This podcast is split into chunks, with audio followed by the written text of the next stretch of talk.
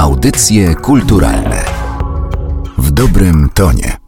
Polski design zyskał stałe miejsce w Muzeum Narodowym w Warszawie. W nowo otwartej Galerii Wzornictwa Polskiego można podziwiać m.in. fotele Józefa Hierowskiego i Romana Modzelewskiego, gramofon Bambino oraz barwne tkaniny z lat 50. i 60. XX wieku.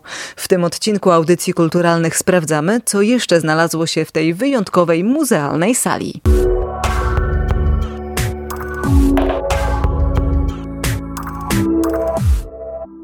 To otwiera na pewno bardzo dynamiczny nowy etap y, działalności części tej instytucji. Piotr Rybson, zastępca dyrektora Muzeum Narodowego w Warszawie. Muzeum Narodowe przygotowywało wystawy dotyczące wzornictwa już w przeszłości i wystawy, które pokazywaliśmy w kraju, które pokazywaliśmy za granicą. I Teraz... które przyciągały tłumy, tak jak chcemy być nowocześni. Oczywiście, przyciągały tłumy, bo ludzie z bardzo określonych powodów szalenie się tą sferą interesują.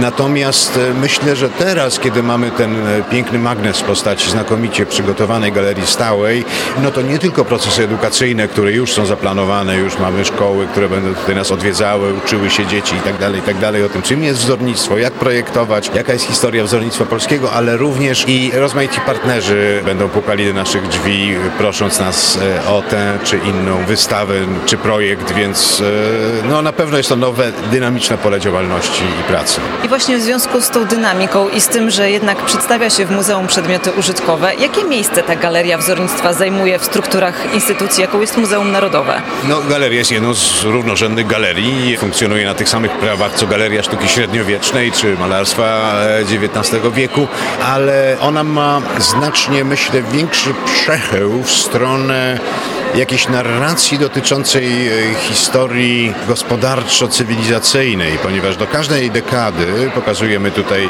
dekadami e, historię wzornictwa, dajemy taki kontekstualizujący dany moment e, krótki film czy prezentację multimedialną po to, żeby młodzi widzowie zrozumieli, dlaczego polskie wzornictwo w latach 40. po wojnie wyglądało tak, jak wyglądało w zrujnowanym, zniszczonym przez wojnę kraju. Te rzeczy należy objaśniać i w jakiś sposób sytuować sytuować je w większym planie, więc myślę, że ona będzie miała duży ciężar y, dydaktyczny. Właściwie odkąd y, powstał ten dział w Muzeum Narodowym w Warszawie, Anna Maga, współkuratorka Galerii Zornictwa Polskiego, czyli na przełomie 1978 i 79 roku, kiedy kolekcja prototypów, modeli, projektów z Instytutu Wzornictwa Przemysłowego trafiła do Muzeum Narodowego w Warszawie, od razu była ona tak organizowana przez pierwszą kierowniczkę tego działu, Hannę Chwierut-Jasicką.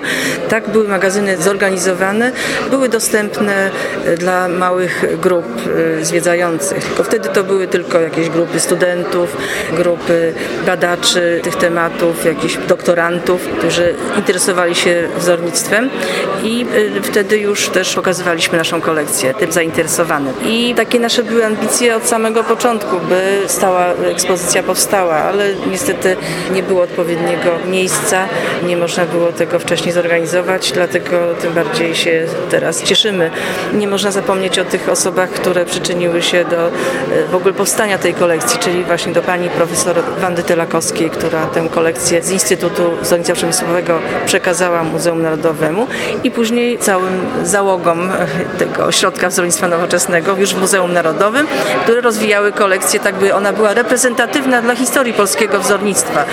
Uzupełniliśmy kolekcję tak, by można było opowiedzieć ją, e, historię polskiego projektowania od e, właśnie tych e, początków, na początku XX wieku, poprzez okres międzywojenny, przedstawicieli spółdzielni artystów ład i tych projektantów bliższych awangardzie związanej z Politechniką, grupie Prezens.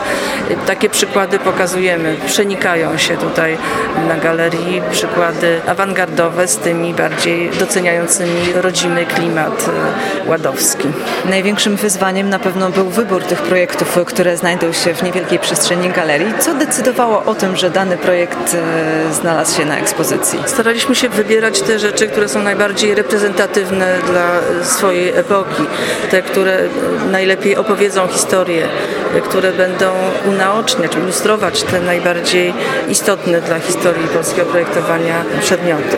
W niektórych przypadkach nasuwały się same te wybory. Nie mieliśmy takiego kłopotu z wyborem, jeśli byliśmy w posiadaniu najlepszych przedstawicieli swoich czasów. A czasem są to przykłady zupełnie wyjątkowe i nietypowe dla powszechnie rozumianego stylu epoki. Także uciekaliśmy się czasem do pewnych wypożyczeń. Tak by ta historia była płynna, by nie zapomnieć o jakimś środowisku istotnym dla historii polskiego projektowania, musieliśmy dopożyczyć tak Muzeum Mazowieckie w Płocku pożyczyło nam wspaniały serwis zakopiański, też według e, projektów Witkiewicza, zrobiony przez Szczepkowskiego zaprojektowany i Muzeum Narodowe w Krakowie pożyczyło nam wspaniałe metalowe przedmioty, które powstały w ramach warsztatów Muzeum Techniczno-Przemysłowego też na początku stulecia, około 1913 roku. Natomiast e, z naszej własnej kolekcji pokazujemy projekty klocków stryjeńskiej, według których udało nam się wyprodukować klocki, które dzisiaj są dostępne w sklepie muzealnym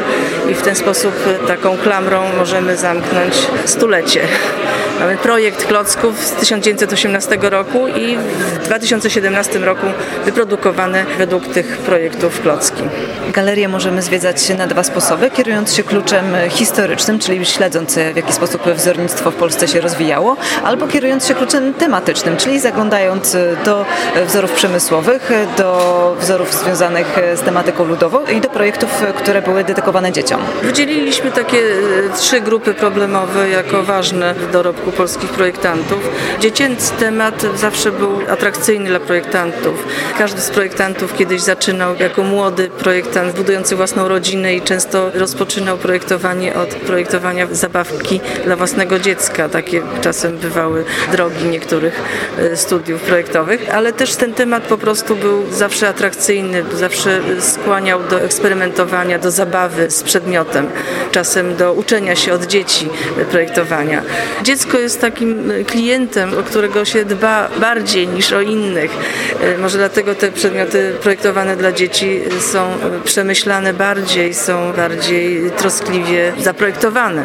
Dobrze po prostu. A też wydaje mi się, że to jest też taka część wystawy, która skłoni e, do przychodzenia rodzin z dziećmi, będzie atrakcją e, dla zwiedzających.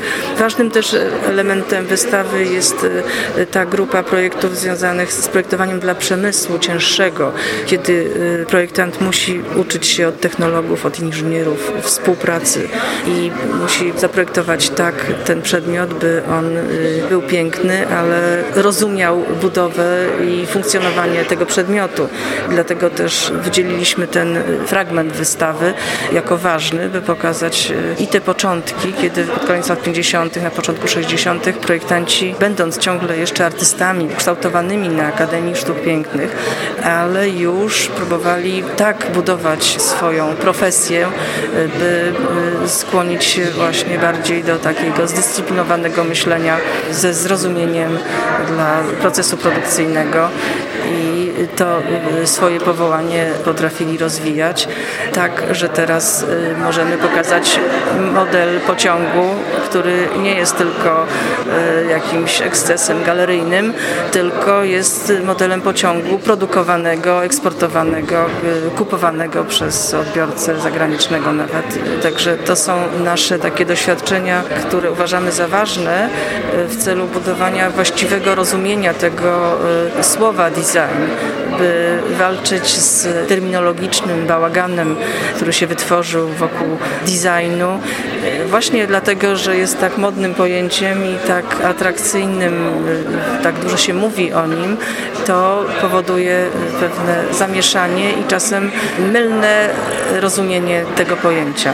Mam dwa porządki. Jeden tematyczny i tutaj znajduje się projektowanie dla przemysłu, projektowanie dla dzieci i projektowanie inspirowane folklorem. Kaja Muszyńska, współkuratorka galerii oraz porządek chronologiczny, gdzie zaczynamy od przełomu XIX-XX wieku i tutaj zaczynamy stylem zakopiańskim, e, projektami Witkiewicza czy Wyspiańskiego.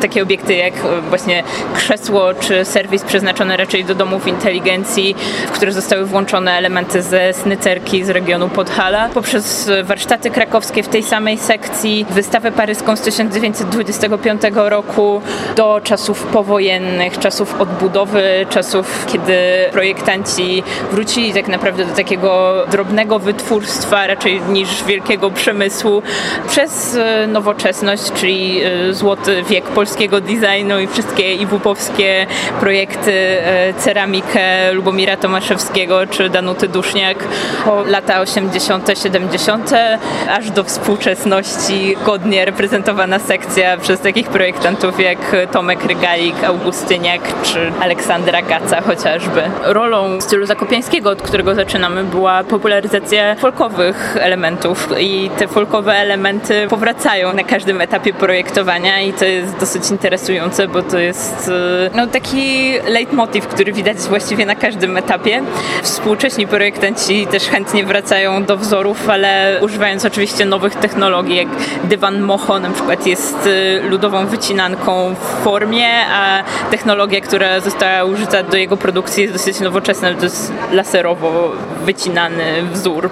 Poza tym widać e, wpływy międzynarodowe, na przykład w szkle wpływy skandynawskie, czy w ceramice, wpływy art deco w ceramice międzywojennej. Rzeczy mówią, rzeczy nam opowiadają rozmaite historie o swoim czasie, o technice, w jakiej były wykonane, o narzędziach, które stosowano, o wyobraźni, o przestrzeni, w której ludzie mieszkali, o tym, e, jaką mieli wyobraźnię dotyczącą tego, jak mają kształtować swoje otoczenie. Z drugiej strony rzeczy przypominają widzom to, co było u babci, to, co było u rodziców na półce, to, co gdzieś znaleźli, rozpoznają rozmaite przedmioty i to odróżnia ten zespół przedmiotów od zespołu przedmiotów takich jak e, kolekcja obrazów czy rzeźb.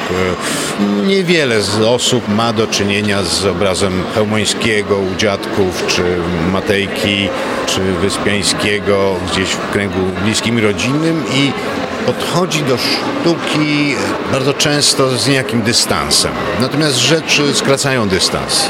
Rzeczy nie budują dystansu, one są bardzo bezpośrednie.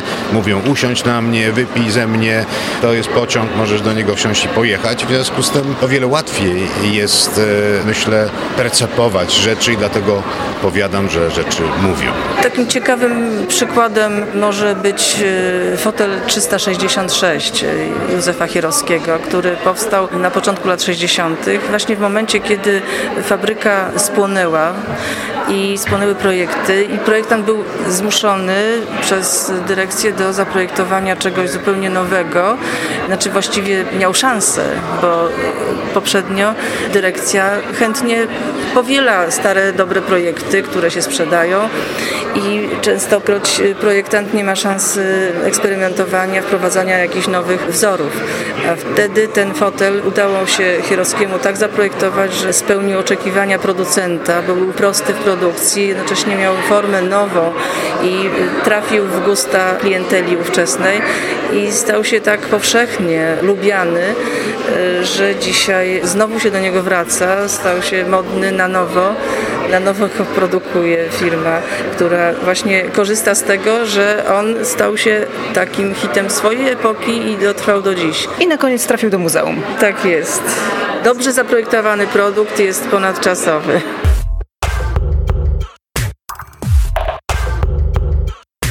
Materiał przygotowała Magdalena Miszewska. Audycje kulturalne w dobrym tonie.